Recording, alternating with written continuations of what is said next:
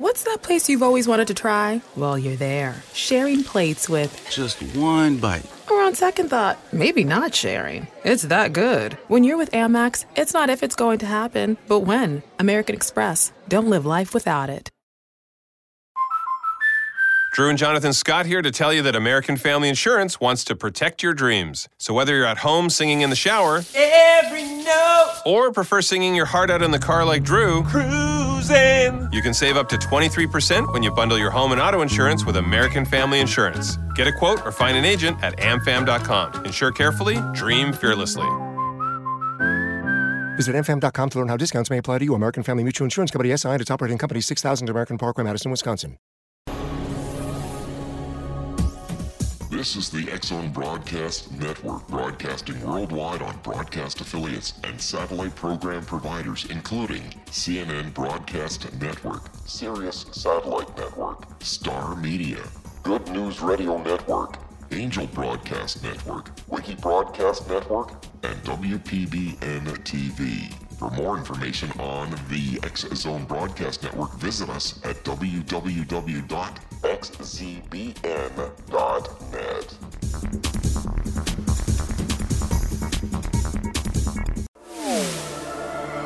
The Zone Radio Show with Rob McConnell is largely an opinion talk show. All opinions, comments, or statements of fact expressed by Rob McConnell's guests are strictly their own and are not to be construed as those of the X Zone Radio Show or endorsed in any manner by Rob McConnell, Relmar McConnell Media Company, the X Zone Broadcast Network, its affiliated networks, stations, employees, or advertisers.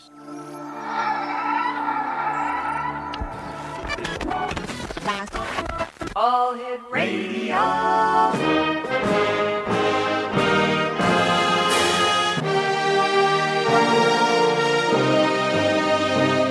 Welcome to the X Zone, a place where fact is fiction and fiction is reality. Now, here's your host, Rob McConnell.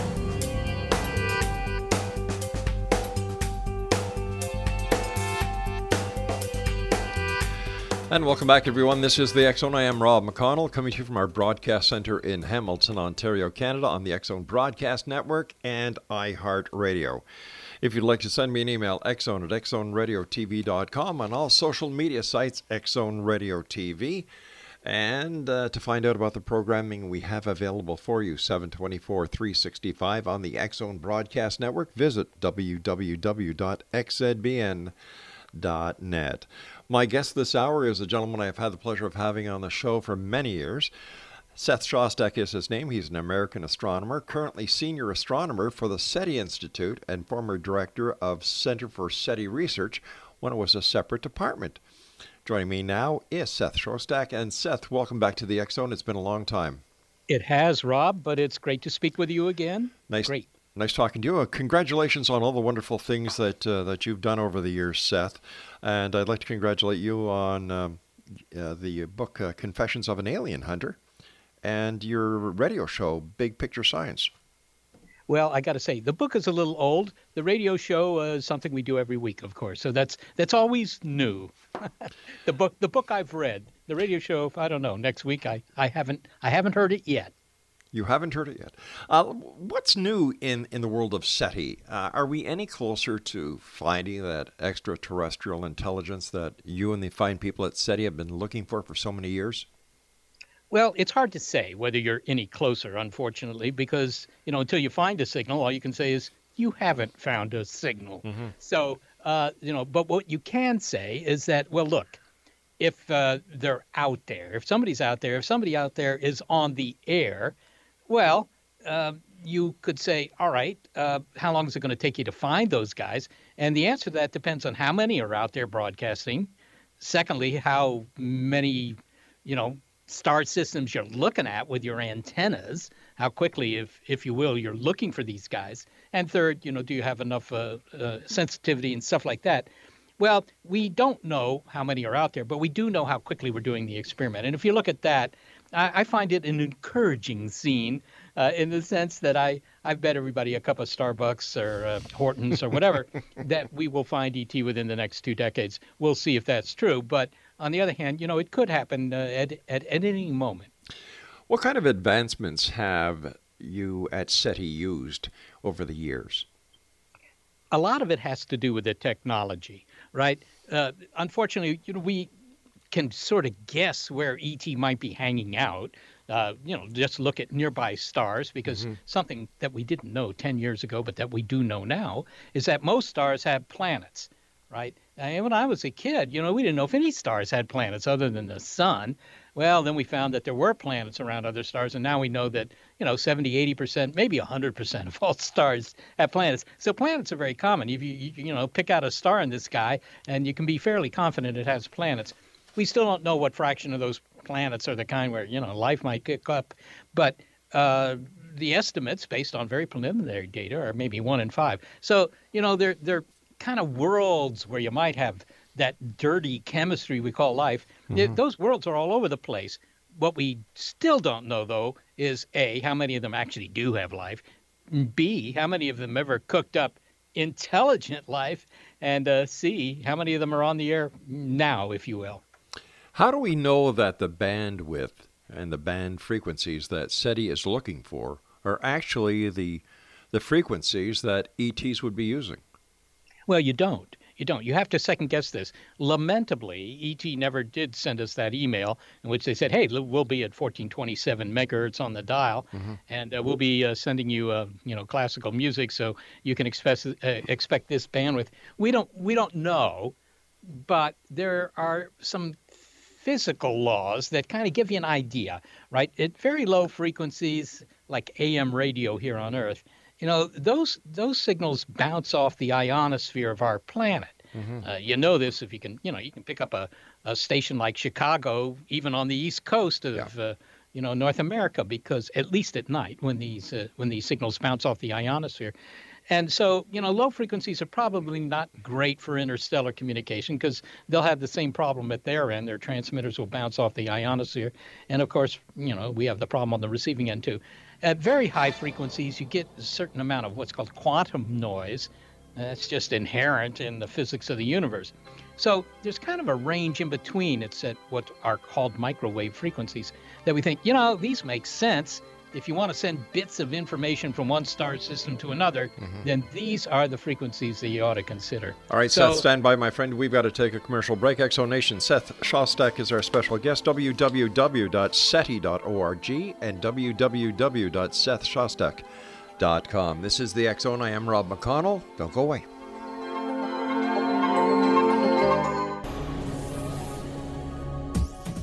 This is the X Zone Broadcast Network, broadcasting worldwide on broadcast affiliates and satellite program providers, including CNN Broadcast Network, Sirius Satellite Network, Star Media, Good News Radio Network, Angel Broadcast Network, Wiki Broadcast Network, and WPBN TV. For more information on the X Zone Broadcast Network, visit us at www.xzbn.net.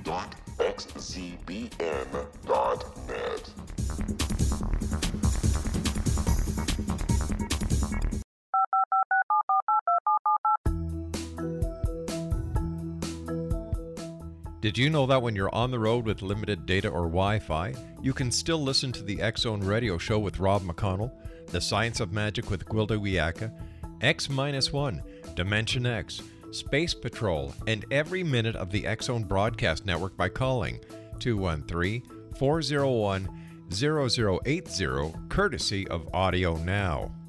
No smartphone, app, or internet needed. It saves your data plan and it's free if you have unlimited minutes.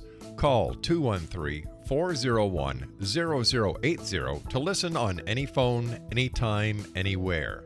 Remember 213 401 0080 for the best of the paranormal, parapsychology, and sci fi radio programming anywhere 24 7 365.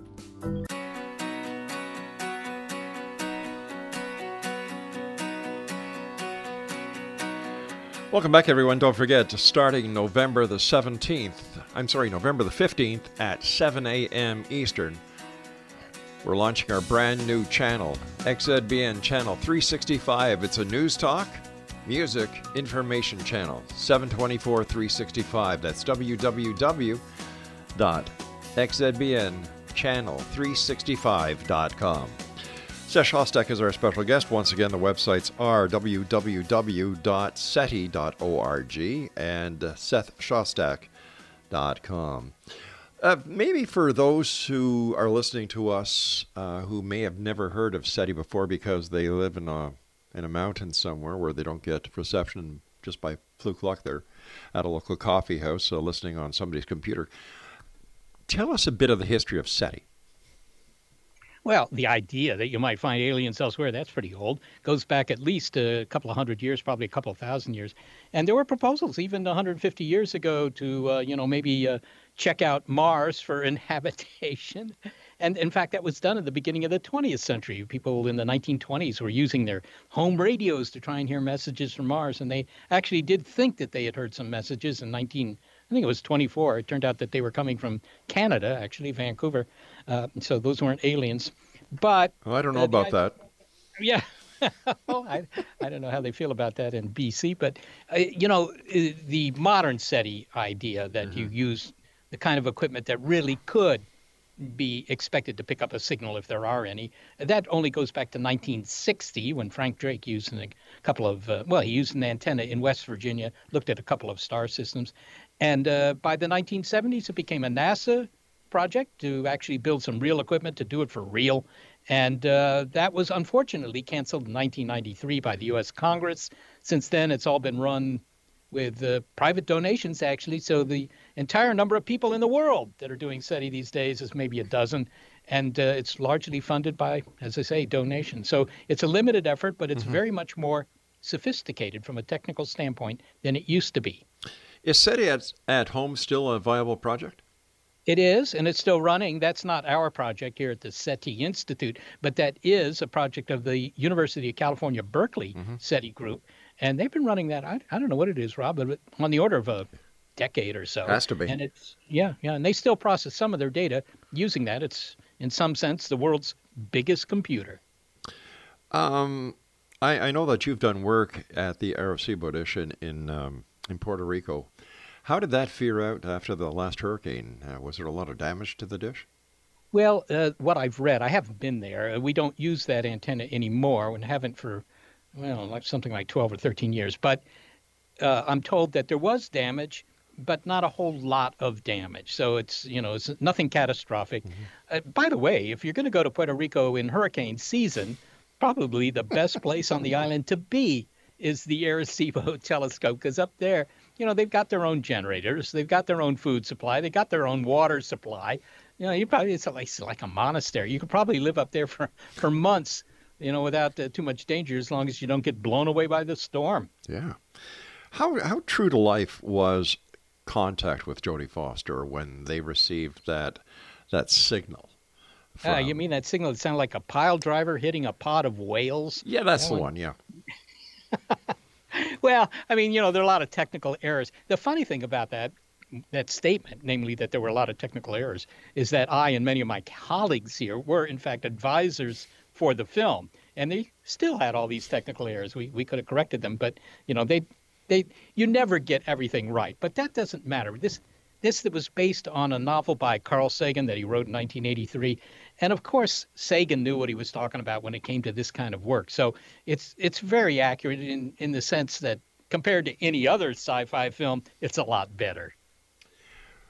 What would happen if SETI did detect a signal, a radio signal? Well, I think that if you were to go out on the streets of uh, just about any city here in North America mm-hmm. and ask people what they think would happen, uh, you know, seven out of 10 of them or something like that would say, well, the government would simply keep it quiet. They would, they would shut it all down, or maybe not shut it down, but certainly not tell the public. And the reason for that being that, oh, well, people would just go nuts. Uh, I've never seen any indication that that's the slight, you know, that there's any any chance whatsoever that the public would all go nuts. But what actually happens, and we know this because we've occasionally had signals which look like the real thing, uh, is that the media immediately start calling you up. They they learn about it right away because you know as soon as you find a signal mm-hmm. that looks interesting, you start blogging it or sending emails to friends, test, uh, texting all your relatives. So the news spreads extraordinarily rapidly, and without within hours, the newspapers, the local radio and TV stations are calling you up. So that's what would happen. It would just be a big news story in the beginning. What was the signal that that you were part of um, finding or, or investigating that came to the closest, in your opinion, Seth, to being the real McCoy, the signal that you and everyone at SETI has been searching for? Yeah, well, there was a case in the late summer of 1997 when I was at home having dinner. Uh, the phone rings. It's the boss here at the SETI Institute, our CEO, Tom, and he says, Seth, I think you ought to get down here to the office. You know, when the boss calls you at home, that's usually not good news. Hmm. Uh, but in this case, he wasn't giving me the pink slip. He was just giving me an incentive to come down to the institute, which I did. And everybody was sitting around the computers because there was indeed a signal we thought might be it. And I uh, remember being very nervous. Uh, you know, gosh darn, I have dinners planned this week. You know, lunch is not going to be able to do any of that if this is really ET. And it took us about 24 hours before we figured out what it was. It was a, uh, uh, it's the, the SOHO satellite, actually, S O H O. So uh, that that's a European research satellite, mostly mm-hmm. European, designed to study the sun. And of course, it sends its data back on a radio beam, not surprisingly, and uh, that's the signal we were picking up. But it because of an equipment failure that we had, it took a long time to figure out that that's what was going on. So it looked like uh, the real thing, and I kept waiting for the White House to weigh in, or or maybe my mom to call or something. but uh, in fact, nobody called until wow. uh, you know I don't know, like ten hours into it when the New York Times finally called. What do you think uh, President Trump would do if if he was to catch wind of that? You know, the signal was actually verified to be that of ET that, that SETI has found. What kind of tweet do you think he'd put out? Yeah, well, maybe they're going to help us make uh, Earth great again.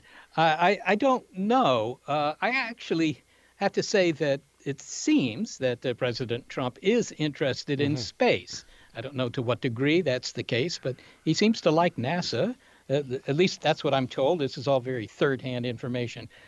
Uh, you know, the thing is that the uh, the politicians will probably read about this, uh, you know, in the newspapers or see it on CNN. I guess that's a little more likely, the lack of newspapers. But you know, they're, they're not going to hear it directly from their own people because their own people won't know. This is not a government project. So how do they know about it? They know about it the same way everybody else knows about it. We don't have any direct lines to uh, any government agencies. So.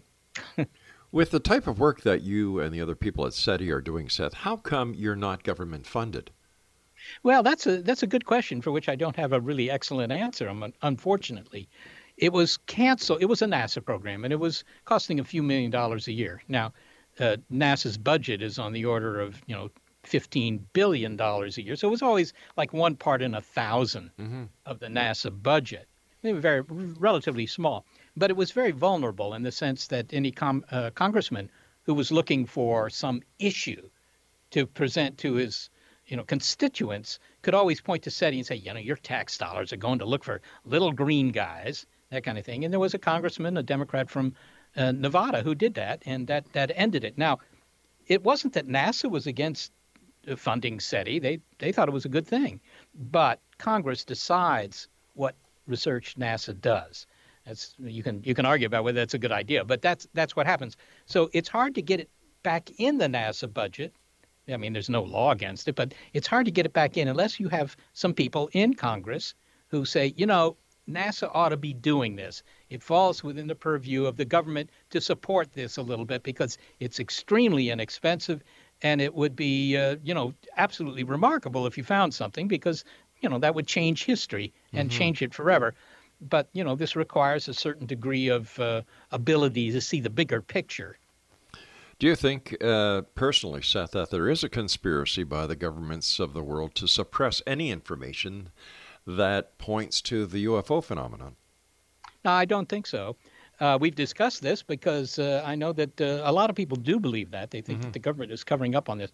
Now, the thing is that if that's the case, then, then not just you know the U.S. government and maybe the Canadian government are co- covering up, but all the governments have to be covering right. up, unless you know unless the aliens seem to prefer North America for some reason.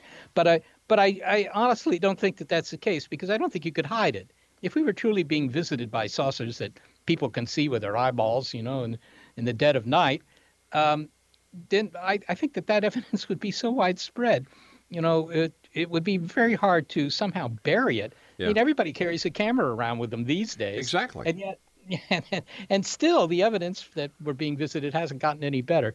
So, uh, yeah, I, I think that if we were being visited, you would know about it. I mean, it was uh, like asking the Algonquin Indians, you know, in 1500, hey, do you think you're being visited by Europeans? Uh, you know, they, they, they wouldn't have much trouble in proving to you that they were. Exactly. You know, Seth, I've been doing this show for 26 years. And when it comes to ufology or any aspect of the paranormal, nothing has changed in 26 years. So, why do you think that this UFO phenomenon is still of such great interest to so many people? Well, I think it, it appeals to us for various reasons. I mean, to begin with, people are interested in the idea of aliens. I, mean, I can I can understand that, and obviously, Yeah. I'm one of them. So uh, I don't have any problem with that. Everybody should be interested in aliens in some sense because you're kind of hardwired to be interested in other beings that might be, you know, I don't know, have some influence on your life. You know, maybe help you with breeding experiments or who knows what. But you know, so the interest is perfectly legit. But the idea that we're being visited, okay, you see something you don't understand, and you say, well, what was that, Bob? I, I don't know. What do you think it was? Could have been an airplane. No, it was moving too fast. Whatever. Uh, you know, it's kind of appealing to say that you now know something that those pointy-headed guys down at the local university refuse to acknowledge. That's kind of empowering. And so I think that there's that, that part of it is that. But you know, you're not talking about a, a fringe belief. I mean, one third of the populace believes that this is true. And uh, you know, I the the idea that it would be kept secret just really doesn't make sense because uh, you know you would have tens of thousands of scientists beavering away on this Sure. problem if they thought that uh, if, they, if they thought there was good evidence for it. I remember speaking to an astronomer years ago, and I said, "Well, what you know, like, is it possible that the astronomical societies and uh, science would suppress the information?" He said, "Well, they might, but what about the amateur uh, astronomers? They'd want to get it out there as fast as they could." No, no, absolutely. Yeah. And in, in, in fact, I mean, if if somebody had good evidence and presented it to me, you know, I usually get to, oh well, Seth, you couldn't accept that because it would, uh, you know, your boss wouldn't like it, it would destroy your job or something like that. What? No, that's Yeah. not true. I mean, if if we thought that they were a foot in the land, you know, nothing would improve our funding situation to begin with. Exactly. we would know exactly what to do in terms of the next experiment. Let's go check this out. In fact, years ago, I had Arden Albee on the show, and uh, I said to, I asked him, I said, what would NASA do if they had unequivocal proof about extraterrestrial life? He said, man, we'd run and we'd yell it from the highest mountaintop because it would guarantee us funding. Seth, stand by. You and I have to uh, take our news break at the bottom of the hour. Exo Nation. Dr. Seth Shostak is my guest. www.seti.org and www.sethshostak.com. This is the Zone. I am Rob McConnell, and you're listening to us on the Zone Broadcast Network and iHeartRadio.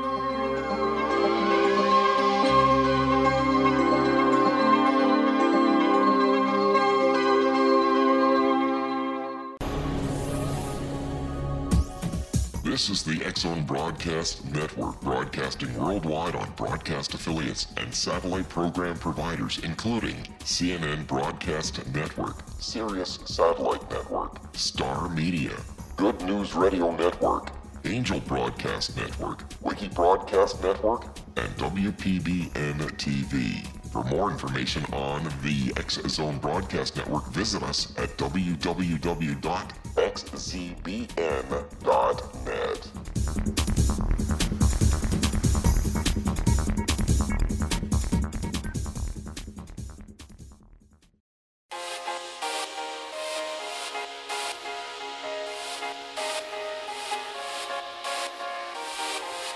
www.seti.org and www.sethshostak.com uh, are two websites where you can find out about our guest this hour, Dr. Seth Shostak. Seth, always great pleasure having you on the show. And um, whatever happened to that wow signal that we heard about? Yeah, well, the, the wow signal made a, a big wow when it showed up back in 1977 for uh, about one minute, and then it went away.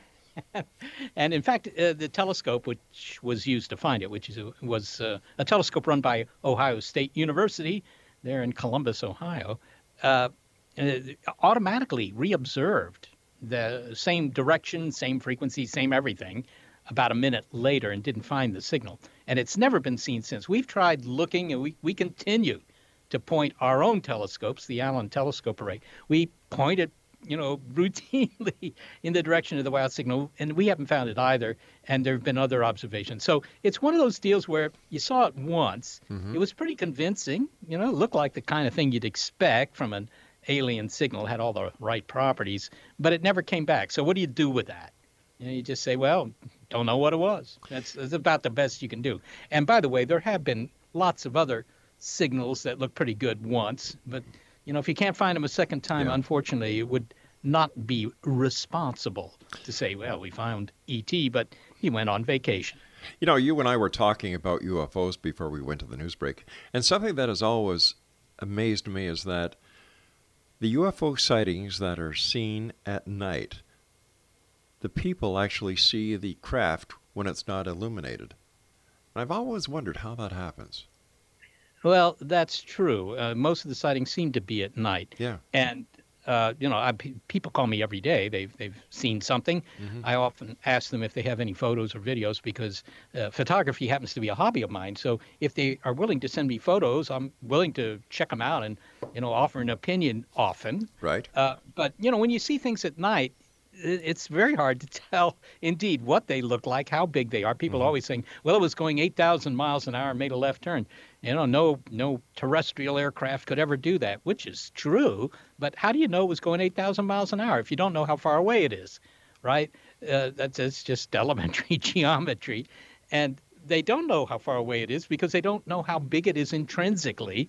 So you know, these are all uh, suppositions that are the result of what your brain does when it sees something like this. It automatically applies knowledge it knows about other things like you know the motions of cars at night with headlights or airplanes in the sky to fly over. So it's uh, it's unfortunate because that evidence is so poor. But uh, you know what are you going to do? Yeah.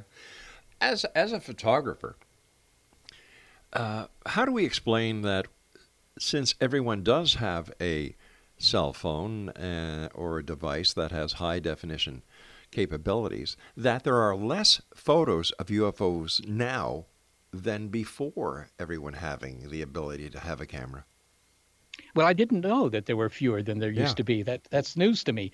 Uh, but I don't know. I obviously don't have any explanation of it. Now, one thing you can say is that mm-hmm. if they're mostly at night and they're mostly far away, well, then maybe the photos aren't going to be very good.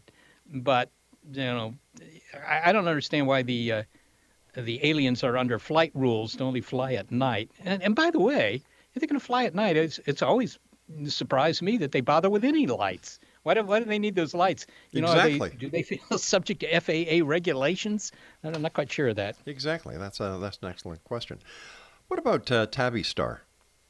Yeah, Tabby Star has been in the news for at least a year and a half now, I think, and uh, it's named after Tabitha Bejoyan, and I'm sure I've mangled her name yet again, but uh, she was a postdoc uh, working at Yale University. She's now working in the Deep South, actually. Uh, and she happened to take some data that had been collected by NASA's uh, Kepler Space Telescope on a star, which is now called Tabby Star, though it has another name, KIC 8462852 or something like that. And what she noticed was that this star you know, got a little bit dimmer occasionally. In fact, not a little bit dimmer, but a lot bit dimmer uh, by 22%. No star does that. I mean, you can look at the sun every day and you know, as our president has done. You can look at the sun occasionally, and it'll, you know, it'll change in, in brightness by maybe one part in a thousand at most. At most, you know, big sunspot groups or something will will darken the whole disk a little bit, but you know, never 22%. That's just unheard of, and it's not a planet going in front of it, right? Because they don't dim it that much either. So what was it? Well, a fellow at Penn State, Jason Wright, suggested, well, this is kind of a crazy idea, but of course it could be that there's some aliens in that vicinity and they build a giant alien megastructure. Uh, you can get the instructions on the web, I, I suppose, to build an alien megastructure. Anyhow, you know, a big thing, a whole bunch of solar panels, uh, some, something in space that occasionally gets between their home star and us, and maybe that's what it is. It doesn't seem to be. We have looked with our antennas many times. We have never picked up any signals from the direction of uh, tabby stars. Some of the some of the other SETI practitioners have done the same. They don't find any signals, and the the uh, you know the bottom line here is that there have been some observations using telescopes, big telescopes on Earth mm-hmm. and in space of Tabby Star, and they suggest that what's really going on there is that there's a lot of dust, dust clouds in that system, and they're occasionally blocking the light. But you know, it's still interesting because we're not absolutely sure what's going on. Where is the SETI uh, telescope array? Well, the Allen Telescope Array, which is what we use, is 42 antennas, each of them about uh, six meters, uh, 20 feet in diameter, and they're located up in the Cascade Mountains of California. And those are, uh, you know, it's about three. You draw a line straight north from San Francisco for 350 miles, and you more or less hit the antennas. It's, it's in the mountains. It's not in the mountains because you know the beauty of the mountains, although they are attractive. Uh, but you know that way the the mountains can block all the interference from the San Francisco Bay Area. What is the difference between a, a radio telescope and an optical telescope? Do they both function the same? I understand that one is with optics and the other is with radio waves, but what are the what are the different uses of these two telescopes? Yeah, right. Well, they do both uh, function the same way, except for the fact that, as you say, one is working in the optical regime mm-hmm. and the mm-hmm. other in the radio. Well, it turns out that the universe produces of obviously a lot of light. You know, yes. just go out at night, you can see it, mm-hmm. unless you live downtown where you can't. But it also produces a lot of radio noise. Now, you know, 50 years ago, people didn't really know. Well, 50 years ago they knew it, but you know, in the in the 1930s, they didn't really know that. That there was also radio waves coming from space. You know, who ordered that? Nobody expected it. And it turns out, you know, the sun is a big ball of hot gas, so it produces some radio. Jupiter produces some radio waves, right? Because it's got big magnetic fields and stuff. But it turns out that there are lots of other things much farther away that produce very strong radio emission. Things like quasars and pulsars and, and big black holes in the centers of galaxies and so forth. And a lot of that is stuff you really don't notice if you're just using an optical telescope where you're just you know using the the wavelengths of light that you can see with your eyes. So it turns out it's just another way to look at the universe and you see all sorts of nifty things. It's somewhat like you know gravitational waves. You can see things if you have a gravitational wave telescope that you can't see with any other kind of telescope. So it, it complements the kind of info we get about the cosmos. Uh, i also see something here about the trappist 1 system. Yeah trappist 1 this was uh, discovered by a, a team of astronomers uh, led out of one of the universities in uh, Belgium. And uh, so they invented a very convoluted acronym that turned out to be TRAPPIST because they have a monastery in Belgium, the Trappist monks, and they make a famous beer. So, you know, what the hey? Uh, I'll, I'll drink to that. So, yeah, now this is kind of an interesting system because it's it's it's a you know a system of planets around a what's called a red dwarf star. So this is a star that's really a runty guy, kind of a bantam star, a lot smaller than the sun and a lot dimmer than the sun. But these planets are very close in; they orbit very close to it, so they're probably warm enough for life. At least three or four of them are, and they found seven, and they're all more or less the same size as Earth, right? So that's really unusual. So you got you know seven of these planets going around this runty little star. At least three of them are warm enough to have, you know, liquid oceans and atmospheres. I mean, we don't know if they do, but they right. could. So you might have cooked up some life there. And not only that, but if there's any intelligent life, they probably colonized all seven of those planets. So the facts are that, you know, that's not just another planet with maybe some aliens on it. It could be a whole federation of planets with some aliens on it. Why is why is NASA so focused on manned spaceflight to Mars? Well, I think it's because the public is to some extent. Uh, you know, it's it would be as if in 1492, you know, Columbus said, "All right, you guys don't want to fund me to go, you know, sail west across the Atlantic, but how about if I build this robotic ship?" And you know, they, they might fund that, but but there's something about sending people that's a little different. I mean, you you can go into a classroom mm-hmm. and say, "How many of you kids want to go to Mars?" and they'll all raise their hand. And then you say, "How many of you want to build a robot that goes to Mars?" and some of them will raise their hand. So there's there's a component of it that is simply our need for exploration. But it, there's also science in it. I mean, if you send a biologist to Mars, they'll find uh, stuff a heck of a lot faster than a robot explorer will if there's anything to find. Do you think that in the future mankind will colonize Mars? Yeah, I don't think there's much doubt about that. I mean, the the, the future being essentially unbounded. I mean, sooner or later it'll happen. It's like saying, you know, are we going to cure the common cold? We've never done it. Yeah, it's hard. exactly. We don't know how to do it yet, but eventually we'll. So I, I, I think that we will colonize Mars. We'll presumably go to Mars sometime in the next couple of decades, and uh, you know, sending colonists. I mean, it's it's a lot better than the moon if you're going to live somewhere, you know, on a different world. I think it's better than the moon, but you know, probably the best places to colonize are the orbital space around your own planet. Build giant rotating aluminum cans in space, and uh, you know, then you can just fill them with air, and keep out the mosquitoes, and grow some food, and enjoy the views. Yeah, uh, I see. I've got a I've got a conspiracy theory when it comes to the uh, the the the common cold. Big pharma wants to suppress it, the research into it because they've actually discovered the uh, the cure many years ago, but you know, keeps us in Nyquil. yeah, yeah, you know, I, I kind of like that. It's like you know the the uh, oil industries have suppressed that super duper carburetor that allows you to get 300 miles per gallon. Yeah, yeah, I'm sure it has. Do you, as an astronomer and uh, person who's very savvy with what goes on in, in our solar system, as far as you know, is there any proof that at any time in the past the moon actually was uh, inhabited by a civilization? I don't think so. I mean, you can look at the moon. We've been Yeah. we've looked at you can look at the moon every night, of course. And uh, you know, I, I have to say that idea was had a lot of currency in about 1615. So uh, you know, about uh, 400 years ago, when people first turned telescopes to the sky and they saw these craters and Maria and all these things, and you know, people like Kepler and uh, even, to some extent even Galileo, they thought, well, maybe those are cities on the moon. But you know, as soon as astronomy got to the point where they could easily determine that there's no atmosphere on the moon, there's no liquid water on the moon, right? So it's not a great place for life today. Could it ever have been better? Uh, well, it was probably a little different, but it was never much better. And I think that if ever there had been uh, intelligent life living on the moon, you would see that evidence because the moon doesn't have weather. So stuff doesn't rust out. It does, you know. The only thing is, occasional meteorites will, uh, you know, I mean, meteors will will fly in and produce a little more dust. So stuff Right. gets buried in dust. But doggone it, if it had been inhabited, you'd see that evidence on the surface. Yeah, and why I asked you that is because, um, once again, the conspiracy theorists believe that there are structures on the moon, on the dark side of the moon, and that, once again, this information is being suppressed by the governments of the world. Seth, you and I have to take our final break. Please stand by. Dr. Seth Shostak is our guest, X Zone Nation, www.seti.org. That's S E T I.org, and www.sethshostak.com.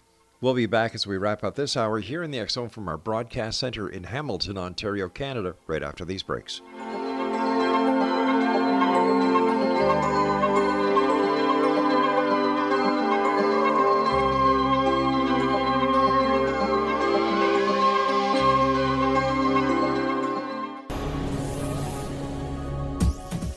This is the X Zone Broadcast Network, broadcasting worldwide on broadcast affiliates and satellite program providers, including CNN Broadcast Network, Sirius Satellite Network, Star Media, Good News Radio Network, Angel Broadcast Network, Wiki Broadcast Network, and WPBN TV. For more information on the X Zone Broadcast Network, visit us at www.xzbn.net.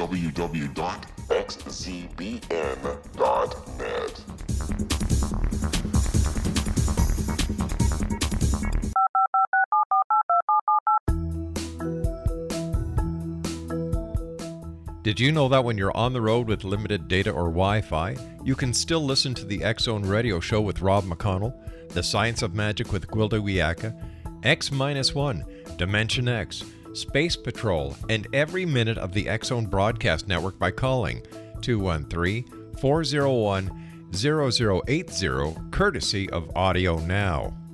No smartphone, app, or internet needed. It saves your data plan and it's free if you have unlimited minutes. Call 213 401 0080 to listen on any phone, anytime, anywhere.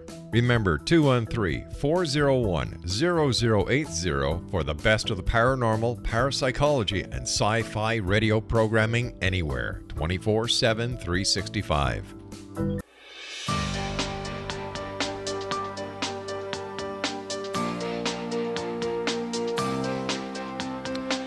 Welcome back, everyone. Don't forget to find out about the programming we have available for you 27. No, wait a minute, 24 7 365 Go to xzbn.net. And uh, November 15th, we launch our News Talk, Music, Entertainment Information channel, XZBN Channel 365. Alrighty, Seth Shostak is our guest. SETI.org and SethShostak.com. Uh, Seth, is there any problem that you can see as, as a person who is listening in for radio signals that are coming this way, that the signals that we in the broadcast industry are sending out into space could actually cause some problems? Well, uh, yeah, there are people who worry about that. Not so much about broadcasting, but there have been initiatives, there have been ideas to deliberately broadcast strong signals toward the stars to, you know, elicit a response. Sure. Hey, you know, we're the Earthlings and we'd love to get in touch. So get back to us, that kind of thing. And uh, you know, there are people who have offered the opinion that this is bad because you don't know what's out there, and it could be that 98% of all aliens are peace-loving and friendly. But what if you hit the Kim Jong Un of the galaxy? Oh boy! Right. and, and you know they they decide to oh man there's some somebody on that planet that blue planet over there so let's just launch our uh, interstellar battle wagons and wipe them out before they cause any trouble. Now, uh, you know, this is kind of a, it, strikes me as kind of a paranoid approach to, to life. But on the other hand, you wouldn't want your gravestone to read responsible for the obliteration of Earth. That would be a bummer. So uh, they say don't broadcast these things into space. Now, Yeah, but can I ask you a question? If sure. if if you cause the obliteration of Earth, who would read the tombstone? Well, yeah, I I wondered about that myself. Okay, just thought I'd soon ask. I said it, but you know. the heck. All right. So, but but here but here's the deal. Uh, you know, you can't rule out the possibility that there are nasty aliens out there. I mean, you know, I don't know. Uh, Captain Kirk found them all the time. But what you can say is, look, if they can threaten you, if they have the technical capability to come to Earth and you know wipe you out or whatever they're going to do, then they're way ahead of us, at least by I don't know what, at least thousands of years. So they have much bigger antennas than we do. That's a very reasonable assumption, and that means they can pick up uh, the uh, you know the radars from the airports. Okay, so you know we've been broadcasting since the Second World War signals to the aliens. We're not going to turn off the radars No. uh, at the airports or any other place. So it's kind of nutty to worry about this now. I mean, we've we've already told them we're here. So uh, I would say you know load up your freezer with with pizzas and be prepared for the invasion. Uh, do you still do your monthly skeptic check show? We do. We do. Tell Yes. our tell our listeners about it and how they can listen to it because I, I think Well- it, I think it's a great show. Yeah, well, it's it's just one episode every four episodes, if you will, once a month of uh, Big Picture Science, which is our one-hour weekly science radio show. And it's not always about life in space. I have to tell people that because they think it, it would be, but it's not. Um, but once a month, we we pick up on something that is you know popular and what we call pseudoscience. You might not think it's pseudoscience, but that's why we make the show. Uh, you know, whether it's Bigfoot or whether it's UFOs, those are obvious subjects. But there are many others, like you know, do vaccines cause autism and that sort of stuff. When so we look at it, we say, okay, well let's let's check out the evidence and what do the skeptics say and what do the believers say and so yeah, we still definitely do those shows and they generate a lot of comment. Not you know, not all of it is polite, but most of it is. So so what is the skeptic check uh, opinion uh, of Bigfoot? Well, here's the thing, but Bigfoot, uh, Bigfoot, oh, Bigfoot. That's, that's some, sort of athletic competition. It's either that or Uh, it has something to do with a girl on on Blur and Young. It well, yes, it may. Uh, but no, Bigfoot. Look, if Bigfoot really exists, it's not that you can say a priori you can't have a Bigfoot. Well, of course you could have a Bigfoot, but if you have a Bigfoot, you can't just have one of them, or five of them, or ten of them, Yeah. or a hundred of them. You kind of need a minimum breeding density, otherwise they die out, right? You know, they, they, they- a couple of them decide it's too expensive to send their kids to college. They don't have any kids, right? And then suddenly they're no more big feet. So you need you need at least thousands, I would think, at least thousands. Now, if thousands of these hirsute guys are tramping around the woods of the Pacific Northwest, you know, trying to escape into Canada, if that's the case, then how come we don't see anything? How come we don't find their bones or their scat or you know anything else? You know, when there are roads crisscrossing the whole area, you know, you never hit one with a truck. Uh, it just seems to me that the evidence is kind of poor. Have you on your show, Skeptic Check, ever done anything into um, communication from the dead? Well, it turns out you can talk to the dead. The problem is they don't talk back. Um, but uh, no, we haven't. Well, I guess we did uh, discuss Harry Houdini. Yeah. Right, because he, he was looking into that possibility, medium, and uh, he, he became a bit of a debunker later in life. But he had told his wife, he said, I don't know if the dead can talk to the living or not. He said, but I'll tell you this pay attention every Halloween because if I can talk to you, I will try. And so she did listen, whatever listen means, mm-hmm. every Halloween, but lamentably, her husband didn't get in touch. Is there any connection between what you at SETI are doing and with those people who who um, follow trans instrumental communication, where they actually listen to white noise and look at white noise in order to try to see if there's any communication from the other side using electronics? Yeah, it, it's very bad of them to use white noise because that kind of obscures the information. if you want to be heard, you don't want to yeah. stand next to Niagara Falls, right? But uh, no, actually, we we don't do any of that. But we have lots of white noise in our receivers, mm-hmm. not deliberately. We try and engineer as much of it out of the receivers right. as we can. But inevitably, you know, it's just physics. Inevitably, any receiver has a little bit of noise in it, and of course, we're looking for very very weak signals. So we we try and uh, minimize the white noise. So what's next for Seth Shostak? Would, uh, next for me? Mm-hmm. Well, it's dinner time, so oh, maybe I'll go home. But I, I think that no, what we're doing, we have a lot of projects here for SETI that are actually kind of exciting. We're looking for things other than just radio waves. We've got a project to build a device that can sort of scan the night sky, looking for laser flashes because you know, maybe ET's not sending us radio because yeah. he doesn't know we're here, and, just sending an occasional la- uh, laser ping every couple of weeks or something that we would never have seen, and that might be just an invitation to flash something back so that they actually do set up that radio link, whatever. But there's that, and then just the inevitable improvements in the technology as computers get faster and cheaper. So I remain optimistic. That, now that's interesting. The, the because couldn't they also be encoding the laser with information that they want to share with us? Yeah, you can. It's very yeah. easy to put information on a laser. Anybody who has a fiber optic, right, you know, in, into their home knows that that's the case. You can get a lot of information down a, a laser beam. Mm-hmm. But you know, even aside from just information that they're sending us, you know, their poetry or rock and roll or whatever they're sending us, the fact that they might just have a list of millions of planets, say, that they know have op- oxygen in their atmosphere. So, you know, the Klingons know that, okay, here are a couple of million planets that we know have some sort of biology. We don't know if any of them have intelligent biology, but just as a high school science fair project, we'll set up this laser that'll ping each one of these million planets, I don't know, once every two weeks. It really doesn't matter, just for a millisecond or a hundredth of a second, and just see if anybody ever gets back to us, you know, just for the heck of it. And that's the kind of thing that they might be doing that we would not have noticed. So that's why we're trying to build this equipment. Finally, Seth, um, if there was a, a giant size asteroid or other space um, structure coming for us, right? How long would it? How far in advance would astronomers be able to to detect it, and what would happen if, with that if that that asteroid or that big rock was heading right for planet Earth? Well, uh, of course, uh, the answer is it would not be good. Say goodbye.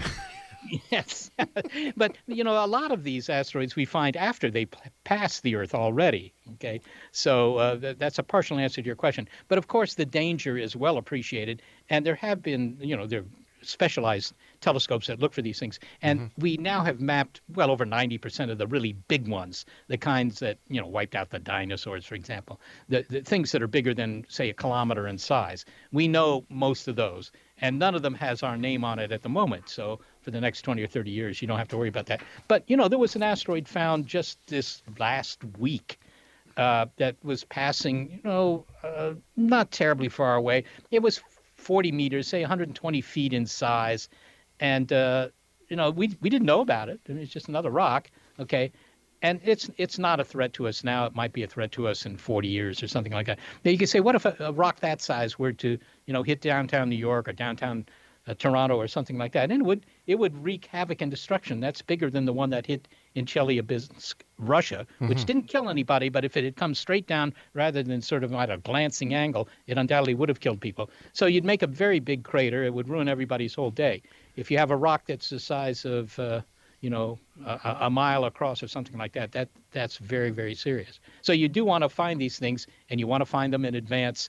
And if they're big enough, you want to deploy some rockets, go out there and change their trajectory. Sounds like a movie I once watched. Yes, it might be. Seth, I want to thank you ever so much, my friend, for coming on the show. It's been way too long. Uh, congratulations on all your successes, and, and thank you for doing the wonderful work that you and SETI do. Uh, so until the next time we meet, Seth, take care of yourself, my friend. Thank you very much, Rob. X Zone Nation Seth, Dr. Seth Shostak has been my guest this hour. www.seti.org and www.sethshostak.com. A great man. I've had the pleasure of uh, having Seth on the show many times over the years. And not only does he work with SETI, but he also is involved with uh, the educational aspect of, of teaching children and adults all about astronomy. Great guy. I'll be back on the other side of this break as we continue here in the X Zone from our broadcast center in Hamilton, Ontario, Canada, and on the iHeart Radio system.